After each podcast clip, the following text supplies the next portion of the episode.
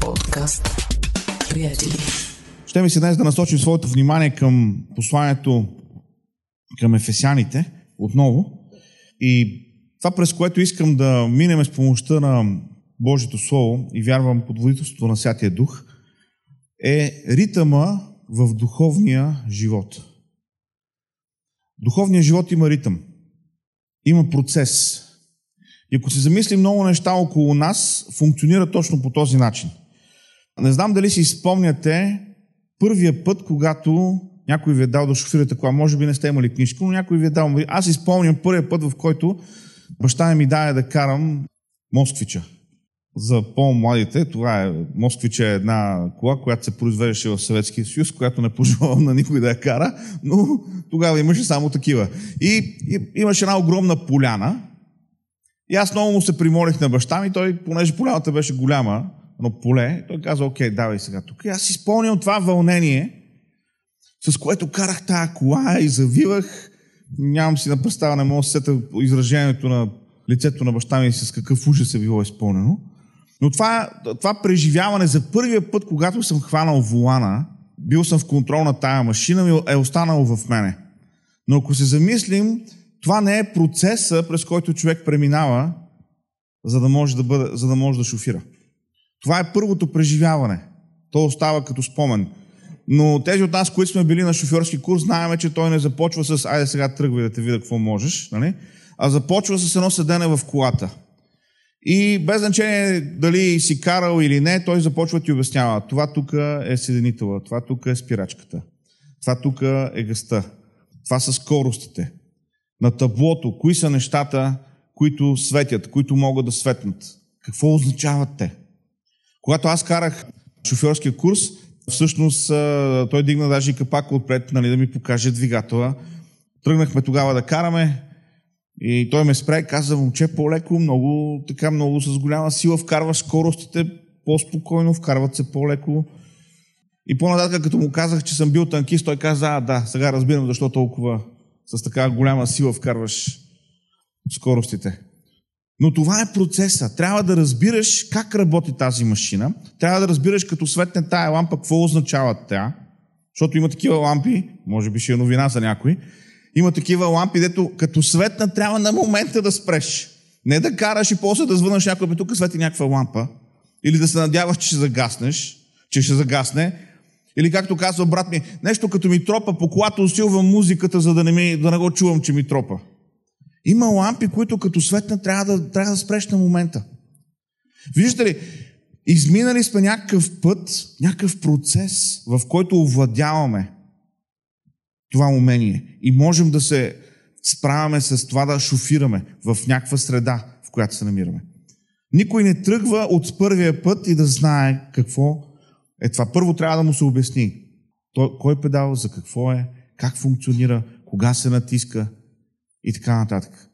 Много неща, ако се замислим в нашия живот, те първото преживяване е страхотно, но овладяването изисква процес. Има ритъм. И няма как да прескачаш стъпки. Така и с духовния живот. Има ритъм в духовния живот. Има процес, през който Бог иска да преминаваме. И днес от посланието на Ефесяните искам да, да видим три много важни стъпки. Не са три, понеже проповедника винаги трябва да има три точки, а защото наистина са три. Те са в цялото послание на Ефесяните, могат да бъдат проследени. Защото Павел, пишейки на Ефесяните, той им говори, той първо ги похвалява за доброто, което правят, за служението, което имат. Благодари на Бога за тях. И след това говори за този важен процес в духовния живот, през който те трябва да преминават. Първата стъпка или Първата част от този духовен ритъм, за който Павел говори, е седенето. Някой ще каже, а сега, какво седене? Малко ли седиме в църква? Малко ли седиме пред компютрите? Защо пък седенето? Вижте какво ни казва втората глава на Ефесяните, 5 и 6 стихове. Даже когато бяхте мъртви, чрез престъпленията си, Бог ни съживи заедно с Христос, по благодат сте спасени – и като ни възкреси заедно с Него, ни сложи да седим с Него в небесни места в Христос Исус.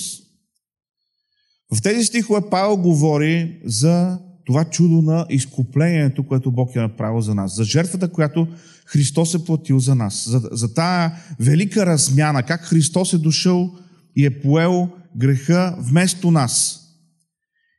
И като първи резултат от изкуплението, Павел казва, той ни сложи да седим с Него в небесни места. Колко важно е да седим в Божието присъствие. Исус пътуваше в своето служение и дойде момент, в който отседна в дома на две сестри и един брат. Спомняме ли тази история? Говорили сме за нея. Дома на Марта. Тя се споменава първа. Ако си спомняте, може да видите назад в историята на канала. Говорихме конкретно. Що Марта се споменава първо? Най-вероятно това е бил нейният дом и така нататък и така нататък. Няма да влизам в тия подробности. Но Исус отседна там със своите ученици и там се получи един спор между двете сестри. Защо? Защото едната вършеше неща, а другата седеше в нозете на Исус. И в, този, в тази ситуация, в този случай Исус каза, тя е избрала по-добрата част.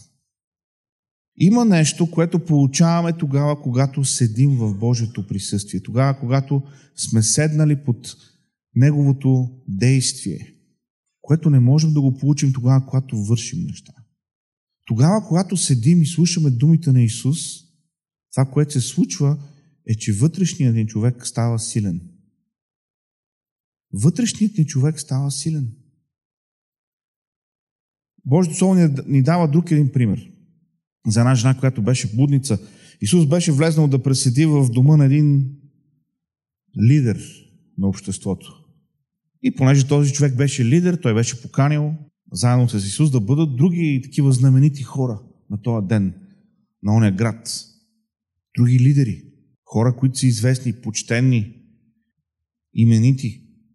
И там между поканените се промъкна една непоканена жена, която беше блудница, от която поне, а, как да кажа, поне привидно всички мъже страняха от нея. Ама, що е била будница, значи е имала работа. Явно са ходили при нея. Но там всички страняха от нея. И това, което тя направи, беше тя изми, тя седна в нозете на Исус. И се казва, че ги изми с сълзите си и ги избърса с косата си.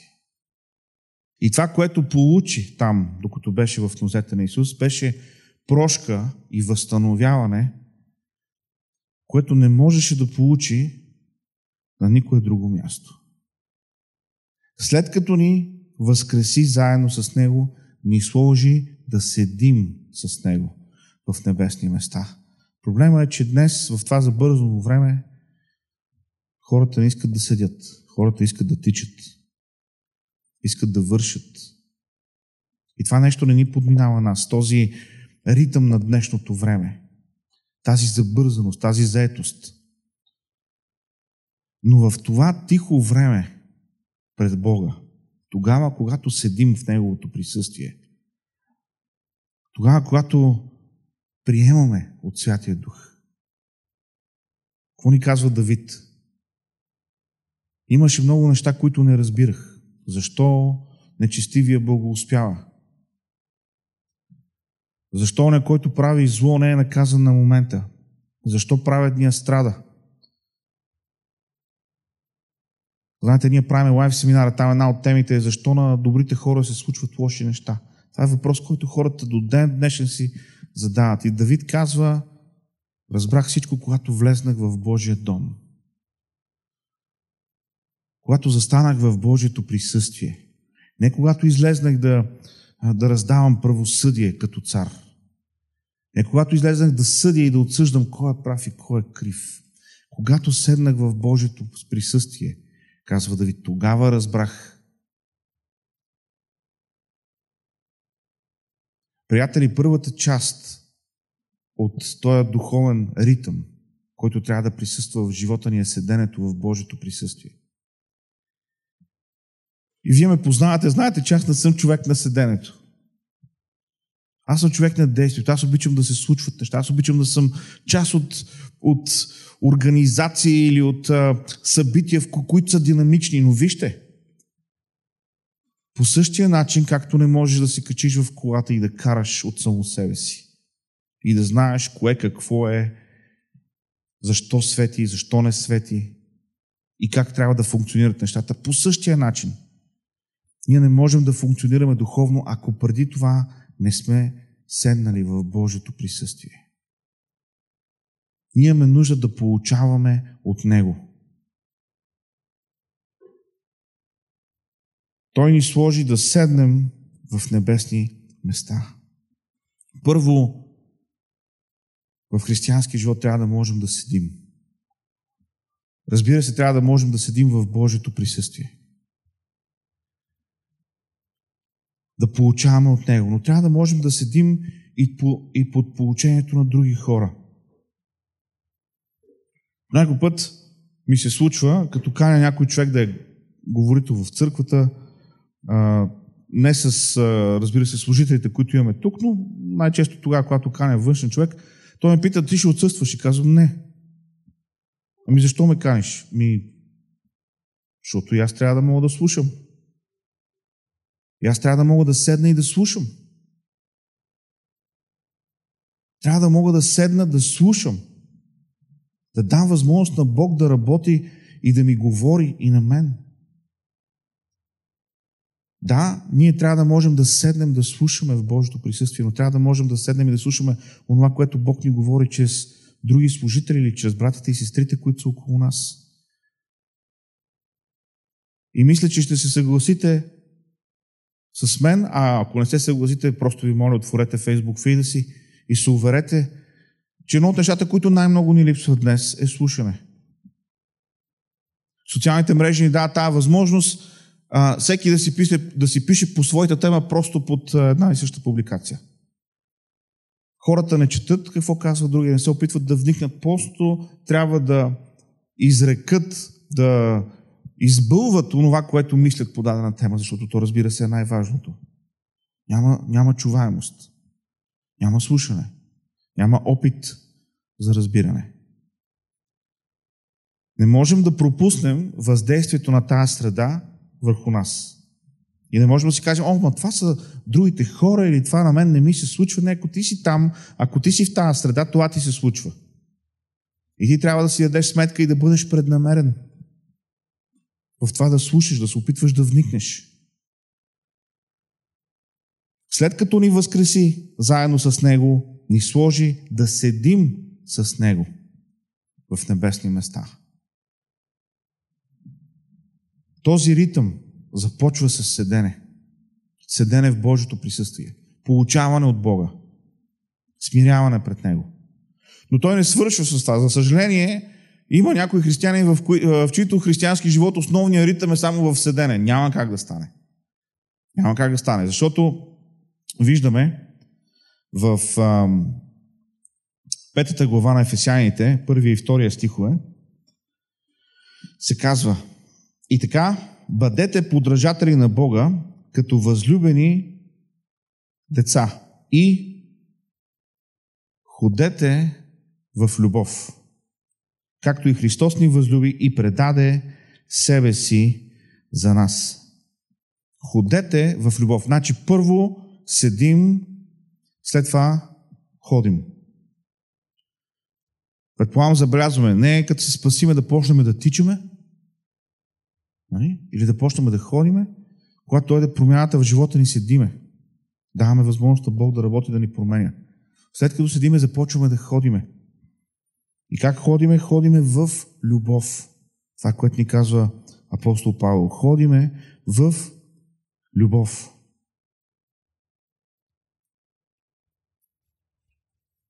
Както казах, много често се случва християни само да седат. Това не е Божията воля за нашия духовен живот. Християнският живот е за да се живее. И той не може да бъде живян извън контекста на ходенето в любов. И въобще защо Павел използва тази странна фраза? Ходете в любов. Може ли да каже, абе обичайте всичките. Ходане в любов. За какво говори това? Говори за процес, говори за действие. Да ходиш с любов. После вижте, ам, имаме две действия, които са паралелни тук. Имаме ходене и имаме обичане. Ако Павел беше казал, абе, обичайте другите, това е абстрактно. Нали, то е усещане, то е чувство. Обичам ги, колко ги обичам, не знам. Но когато каже ходете с любов, това са две неща, които се случват паралелно. Хем ходиш, хем обичаш. Тоест това е свързано с нашия живот, с нашето ежедневие.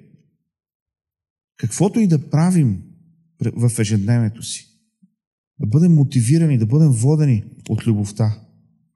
Ходете в любов, както и Христос ни възлюби и предаде себе си за нас принос и жертва на Бога за благоуханна миризма. Ходете в любов, казва Павел. Първо казва, ние сме поставени да седим в небесни места. Там израстваме, там познаваме Бога и до голяма степен познаваме и себе си през Бога. И след това ходим. Ходим обаче в любов. Защо? Защото е възможно да ходим и без любов. Възможно е вярващия да, да ходи и много да не се познава, че е вярващ. Абе, ти не знаеш, ти не знаеш каква е средата, ти не знаеш какви са ми колегите. Колегите ми са като акули. Усетят ли слабост, усетят ли малко кръв във водата, ще ме изядат. Не, не мога да показвам слабост, не мога да показвам колебание. Човек, ти къде работиш? В някакви специални части ли си, с терористи ли се занимаваш? А, не, в офис съм. Какви са тия кули? Каква е тая кръв във водата? По някой път филмите в главите ни играят лоша шега. Ходете в любов. Сега, любовта не е мекушава, тя не е безхарактерна. Тя не се съгласява с всичко, нали? да не бъркаме нещата. Но Словото ни предизвиква, ходете в любов. И паралелният с този стих, 8 и след това 15 в същата глава. И тъй както някога бяхте в тъмнина, а сега сте в светлина, в Господа, живейте като деца на светлината. Ето това е това ходене. Ходенето в любов е живот в светлината. И после 15 стих. И така внимавайте добре как постъпвате. Не като глупави, а като мъдри. Първо седим. Няма как да мине без това. Няма как без да се запознаем с основните части на автомобила. Няма как да се, без да се запознаем с функцията, как работи това нещо. Как функционира духовния живот. Какъв е Бог. Защо ни обича? Това нещо става, това нещо го научаваме тогава, когато седим в Неговото присъствие, когато преживяваме действието на Святия Дух в живота си. Защото можем да правим много неща, но тогава, когато се затворим в своята вътрешна стаечка и започнем да се молим, започнем да четем Словото, сигурен съм, че това, което ще кажа, ще ме разберете. Има моменти, в които усещаш Бог да работи в тебе по някакъв начин, или Бог да ти казва нещо, или Бог да ти показва някакъв стих, нещо, което може да си чел, да си виждал, нещо, което да не е ново за тебе, но ти го виждаш по един нов начин. Бог отваря очите ти за тази истина. Ето това се случва тогава, когато седим в Неговото присъствие. Това е началото. Но след това, приятели, ние ходим. Ние ходим в този свят. И Бог иска ние да ходим в любов. Бог иска ние да ходим в светлината и да постъпваме не като глупави, а като мъдри. Част от този духовен ритъм е седенето, но също и ходенето. И така стигаме до третата стъпка в този процес, която е устояване. в 6 глава на Ефесяни, 11 стих, се казва, облечете се в Божието всеоръжие, за да можете да устоите срещу хитрините на дявола. Седене, ходене, устояване. На всеки, който поне малко му се е налагало да ходи в този свят като християнин, знае, че има нужда от устояване. И знаете ли, понякога проблемът ни с устояването е свързан с това, че не сме седяли достатъчно. Не сме били част от този процес. Не сме дали възможност на този ритъм божествен да работи в живота ни. Защото за да можем да стигнем до устояването, трябва да сме започнали с седенето. Трябва да сме започнали с времето в Божието присъствие. Трябва да сме започнали с това да дадем възможност на Святия Дух да ни говори, да работи в нас, да ни променя. В тази нова учебна година за нашето неделно училище темата е Божието всеоръжие. И през следващите недели децата ще учат точно за това, за Божието всеоръжие. Защо? Защото ние създаваме среда, в която децата да могат да седят първо, да чуят Словото, да усетят Божието действие, то да ги променя, да усещат Божието присъствие. И като деца, когато започват да ходят в този християнски живот, в този процес те да могат и да устояват. Но това започва с стоене. Устояването започва с стоене. Не на празно, когато Павел пише за изискванията, за служителите, едно от основните неща, които казва, е да не е нов във вярата. Защо? Защото трябва да се е научил да седи. Трябва да се е научил да ходи. Трябва да се е научил да устоява. Защото когато влезе в служението, ще има нужда от устояване, ама то това устояване не може да стане, ако преди това не е имало седене. Преди около месец имахме едно много така интересно обучение с а, Еви, тя е била тук в църквата, проповядвала е. И говорихме за, за църквата, за а, видението. Една от статистиките, които остана така много силно ми ме впечатли в това време, в което а, тя споделяше с нас, беше, че а, поправете ме, ако греша тези, които присъстват, защото виждам се тук, обаче 80% от а, Точно така. 80% от хората, които са в лидерска позиция, не завършват в лидерска позиция. Или се отказват. 70 бяха. 80%, бяха, 80% от новооснованите църкви се затварят, а 70% от лидерите не завършват в лидерска позиция. Поради една или друга причина. Отказват се, преминават в друга сфера, има морално падение или някакъв друг вид а, падение, от което ги кара да, да се откажат. Да не бъде нова вярата. Защо? Защото в служението атаките са повече. Има нужда от устояване, но не може да има отстояване, ако преди това няма седене в Божието присъствие. Ако няма ходене. Облечете се в Божието всеоръжие, за да можете да устоите. Мисля, че е много важно да схванем тези три стъпки или тези три части от този духовен ритъм като едно цяло. Не просто да ги разделяме. Значи целта тук не е да нали, 300 грама кашкавал, 300 грама сирене и 300 грама шунка, нали, за да получиме тази рецепта. Те действат заедно. Те са в единство. И не само това, те действат постоянно. Тоест, те се повтарят. Няма, няма как да кажа, ами аз съм стоял така доста време, съм седял, бил съм в библейско училище, слава на Бога, така поседял съм доста, сега вече е време, аз само вървя. Не, това е нещо, което постоянно се повтаря в живота ни. Ние имаме нужда всеки ден да седиме пред Бога И всеки ден, когато ходим, да ходим в любов. И нека ви кажа нещо, което няма да е изненада. Всеки ден трябва да устояваме.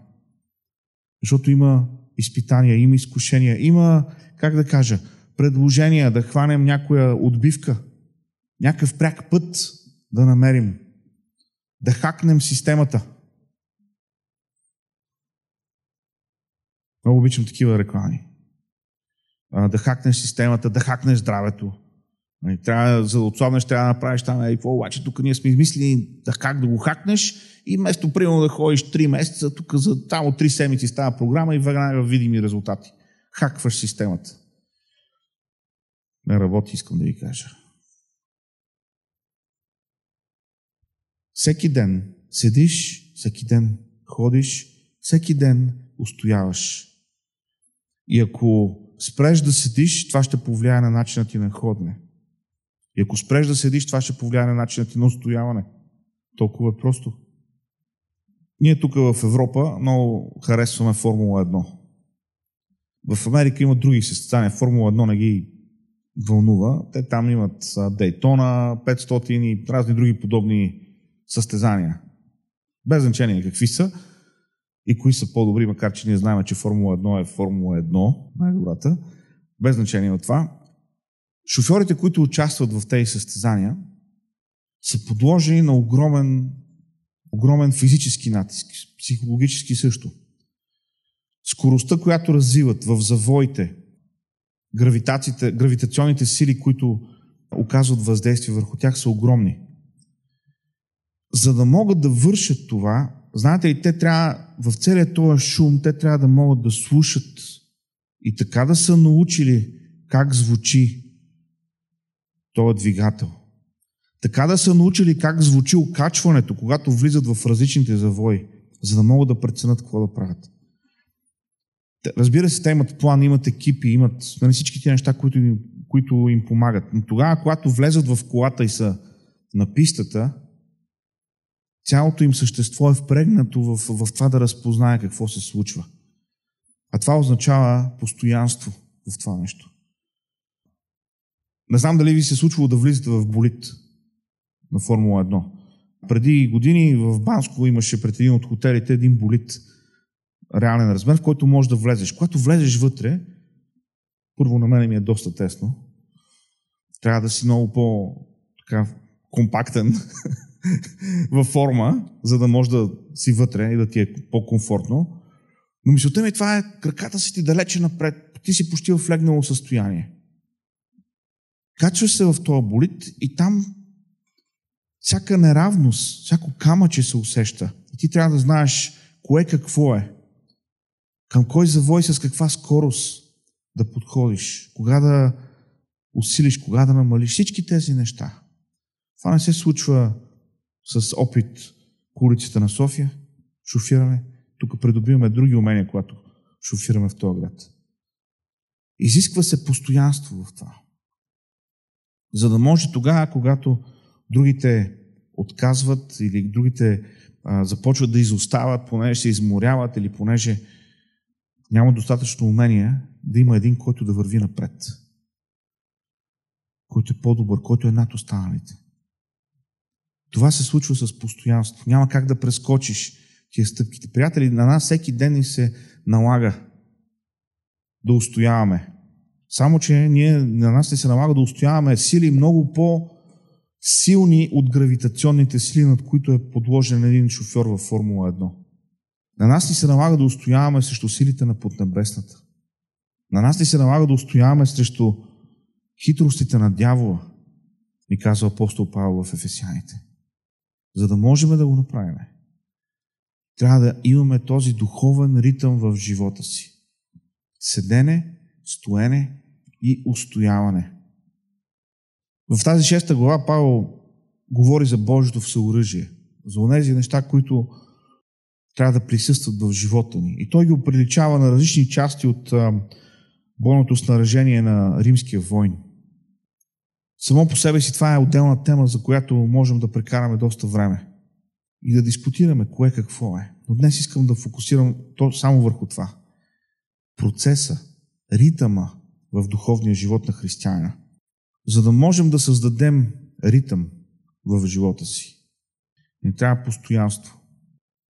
По някой път, не всички, на всички места е така, но по някой път, като отидеш на, да речем, едно място, където предлагат дюнери, това съм го забелязал. Тези хора имат, имат едни стъпки. Не знам дали сте обръщали внимание. Имат едни стъпки. Кога се завърта, кога прави това. И накрая, като почне да увива дюнера, взима едно пликче, мята си го от тука и докато взима нещо, пликчето лети, той се обръща, хваща го и го слага. И всеки път го прави това нещо. И когато го гледаш, имаш чувство, че той танцува.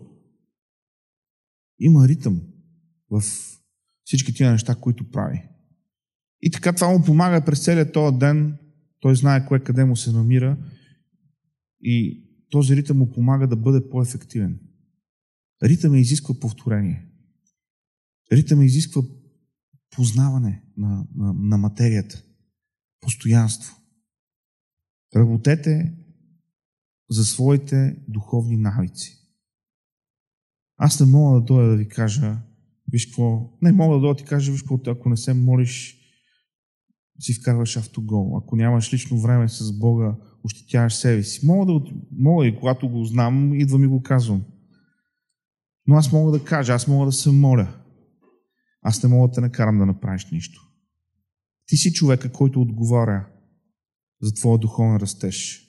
И ако ти липсва този ритъм, ти си човека, който трябва да направи нещо по въпроса. Добрата новина е, че Бог е на твоя страна, Бог е на моя страна. И тогава, когато ние поискаме от Него помощ, Той ще ни помогне. Но нека ви кажа нещо. Този ритъм не идва вълшебно в живота ни. Една сутрин се събуждаш и си кажеш, а, усещам, че съм в този ритъм. И почвам. Сигурно има такива дни. Веднъж на месеца, на, на две седмици. В другите дни този ритъм трябва да го култивираме в себе си. Трябва да отделяме време. Трябва да виждаме нещата по правилния начин. И всъщност ще завърша с това. Начинът по който гледаме на нещата. В Ефесяни 1 глава 18 стих апостол Павел пише, молейки се за ефесяните, казва Бог да просветли очите на сърцето ви, за да познаете каква е надеждата, към която ви призовава, какво е богатството между светиите на славното Негово наследство. Да просветли очите на сърцето ви.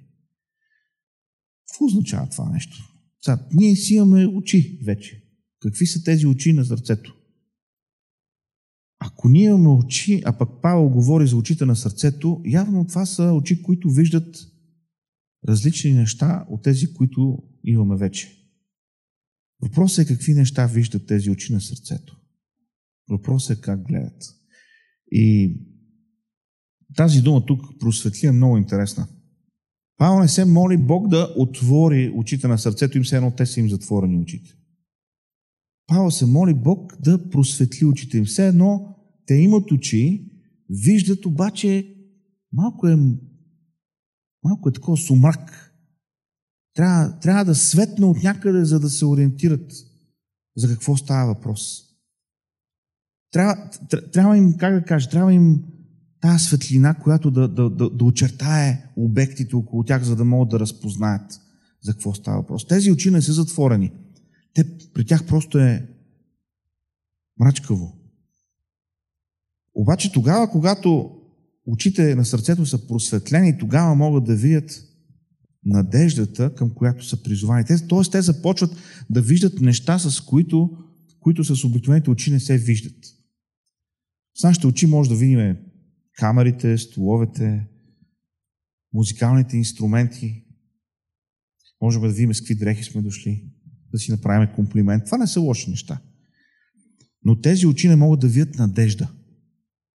Надеждата се вижда с очите на сърцето. Тогава, когато Бог ни даде просветление. Тоест, очите на сърцето виждат неща, които са невидими с обикновените ни очи. Е, ние имаме нужда с очите на сърцето си, т.е. с вътрешния човек, да разберем колко важно е да имаме този духовен ритъм в живота си. Това не става с всеки ден ще ти напомням, всеки ден ще ти говоря за това, ще ти досаждам с това. Не, не, това става с личното ти време с Бога и с твоето посвещение. Бог ни просветлява, Бог ни дава да видим. Даже да използвам тази дума, Бог ни дава откровение за това. Виждаме го по начин, по който не сме го виждали до момента. Ритъмът на духовния живот. Да седим в Божието присъствие, да приемаме от Него. Да му даваме възможност да работи в нас. Да приемаме от Неговото Слово. Да седим под получението на други. Да ходим в любов. Тоест, всяко нещо, което правим, да бъде водено от любовта, да бъде водено от Божието действие в живота ни и да устояваме. Защо? Защото трудностите ще дойдат. Неминуемо, неотменимо трудностите ще дойдат. Седим, ходим и устояваме с Божията помощ. Това е духовният ритъм, който трябва да присъства в живота ни. Амин. Нека си справим и да се молим. Халелуя, Господи. Халелуя, Боже. Халелуя, Господи. Господи, благодарим Ти за безценната жертва на кръста, за огромната цена, която плати за нас. Господи, помогни ни да, да не ходим в този свят просто реакционно, да реагираме на това, което се случва около нас. Помогни ни, Господи, да ходим усещайки и предавайки Твоята любов.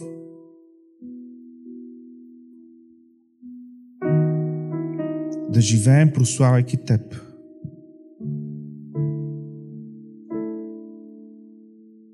И живеейки за Теб, живеейки в любов, да устояваме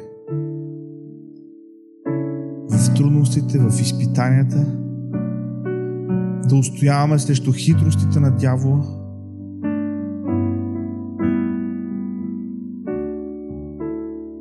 Господи, работи в нас.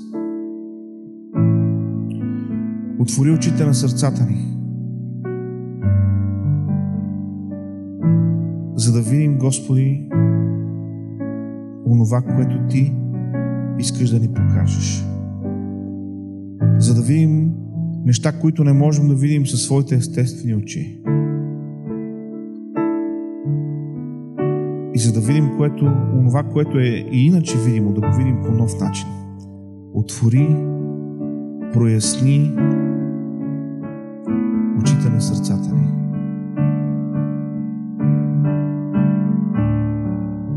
Работи, Господи, в нас. Молим те.